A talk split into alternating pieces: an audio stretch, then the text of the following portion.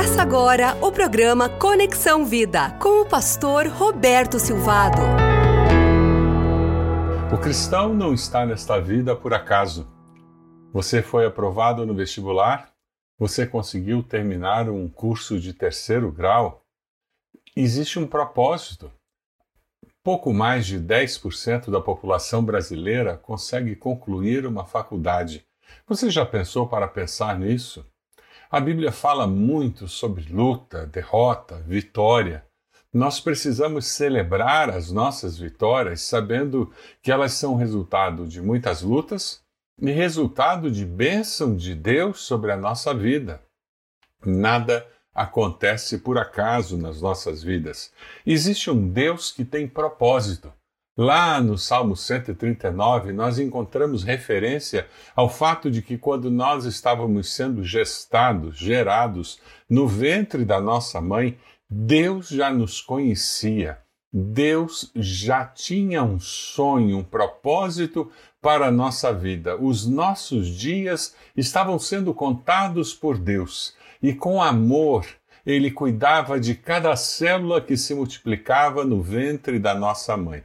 Que coisa linda nós pensarmos que antes mesmo de termos forma, Deus já tinha um projeto de vida para cada um de nós. Você já parou para pensar nisso? Então, quando surgem as oportunidades na sua vida, quando surgem as provações na sua vida, saiba que existe um Deus que é Senhor da história e que está trabalhando através de todas essas circunstâncias com um único objetivo: cumprir o propósito que ele tem para a sua vida. A Bíblia também fala sobre a infalível bondade de Deus que está sendo derramada sobre a sua vida. Deus permanece de uma forma constante, derramando a sua bondade e as suas misericórdias, enquanto as circunstâncias da vida mudam para mais fáceis, mais difíceis, favoráveis, contrárias. Nos momentos de tensão da experiência humana, nós podemos afirmar, como o apóstolo Paulo afirma em 2 Coríntios 2, 14 e 16, mas graças a Deus, que sempre nos conduz vitoriosamente em Cristo e por nosso intermédio exala em todo lugar a fragrância do seu conhecimento. Porque para Deus somos o aroma de Cristo entre os que estão sendo salvos e os que estão perecendo. Para estes somos cheiro de morte, para aqueles fragrância de vida. Mas quem está capacitado para tanto? Juan Carlos Ortiz, no seu livro Discípulo, ele fala de uma maneira muito simples sobre essa ideia de vivermos com senso de missão. Ele diz que o, o, texto bíblico que fala que nós devemos ir e fazer discípulos está no, num tempo que sugere gerúndio. Enquanto nós estamos indo, nós fazemos discípulos. Enquanto você está indo, cursando uma faculdade, você vai fazendo discípulos dos seus colegas, daqueles funcionários da faculdade, daqueles professores. Enquanto você está indo, trabalhando naquela empresa ou sendo empresário, você vai fazendo discípulos dos funcionários que trabalham para você, dos colegas que trabalham com você, daquelas pessoas que são proprietárias da empresa onde você trabalha. Porque, como discípulo, você vive em missão. Nós somos discípulos em missão. E não importa quais as circunstâncias que nós estejamos vivendo, nós estamos em missão. Você tem vivido assim? Juan Carlos Ortiz, ele fala: "Não, o que acontece é que nós estamos na faculdade e nós estamos em missão para fazer discípulos e circunstancialmente recebemos um diploma após alguns anos de estudo. Nós estamos numa empresa trabalhando e durante, durante algum tempo nós trabalhamos como alguém que faz discípulos e depois de algum tempo recebemos o nosso salário que vai nos ajudar a pagar as contas, vai nos ajudar a dar uma condição de vida para a nossa família.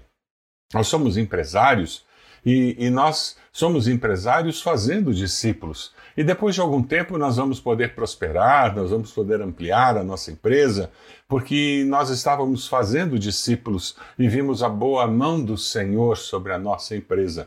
Nós somos uma dona de casa e estamos fazendo discípulos enquanto nós estamos em casa, cuidando da família, cuidando da casa. E quando o cristão entende esse conceito, que nós não somos daqui, nós somos do reino dos céus e nós estamos aqui de passagem, fazendo discípulos, nós passamos a viver com senso de missão e experimentamos o que esse texto de 2 Coríntios 2,14 diz: que nós caminhamos sendo conduzidos vitoriosamente em Cristo por toda e qualquer circunstância. E nós exalamos o perfume do conhecimento de Cristo para as pessoas que estão próximas de nós. Porque existe esse centro de missão, você abre um pequeno grupo no trabalho, você abre um pequeno grupo ali na faculdade, na sua escola, você convida vizinhos para fazer um tempo de oração à tarde ou para um pequeno grupo à noite, e você tem a alegria de reunir parentes para estar em oração ou estar estudando a Bíblia porque você está em missão. A minha pergunta para você é se você é um discípulo que vive com esse senso de missão. A palavra do Senhor nos diz que nós somos salvos com um propósito. E o apóstolo termina esse texto de 2 Coríntios 2, 14 e 16 com uma pergunta: Quem está capacitado para tanto? O apóstolo dá a resposta que a sua capacidade vem de Deus.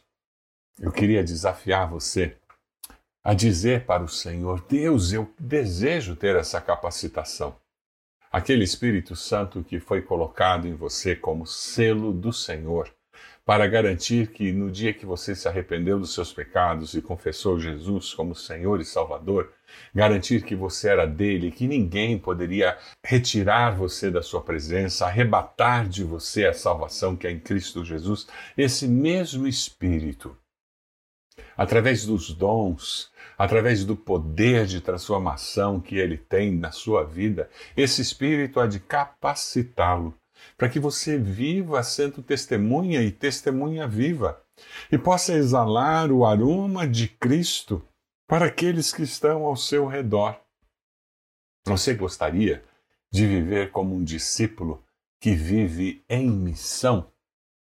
Isso é muito mais do que ser membro de uma igreja, é muito mais do que ter um ministério numa igreja, ter um cargo numa igreja, é muito mais do que trabalhar de alguma forma em alguma, alguma situação da obra de Deus.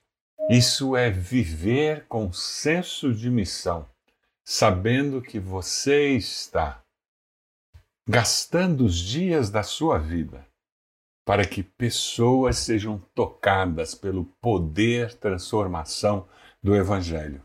Aquelas boas novas que os anjos anunciaram no dia do nascimento de Jesus.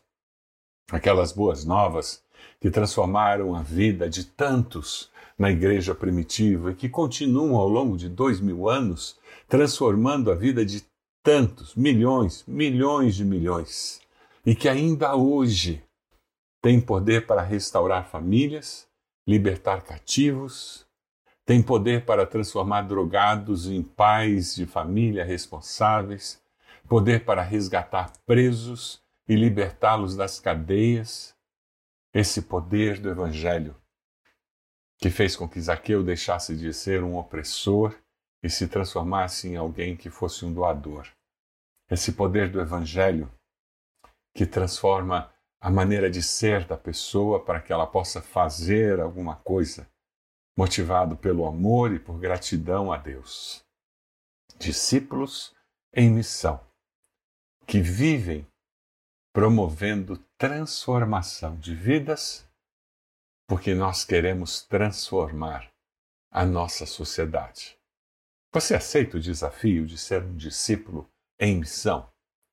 Você aceita um desafio de ir na sua igreja e juntar-se a irmãos e irmãs para clamar aos céus, para que juntos vocês vivam como discípulos cumprindo uma missão. Você aceita o desafio de ir ao seu lugar de trabalho e consagrar aquelas horas de trabalho para você viver sendo um discípulo, uma discípula em missão.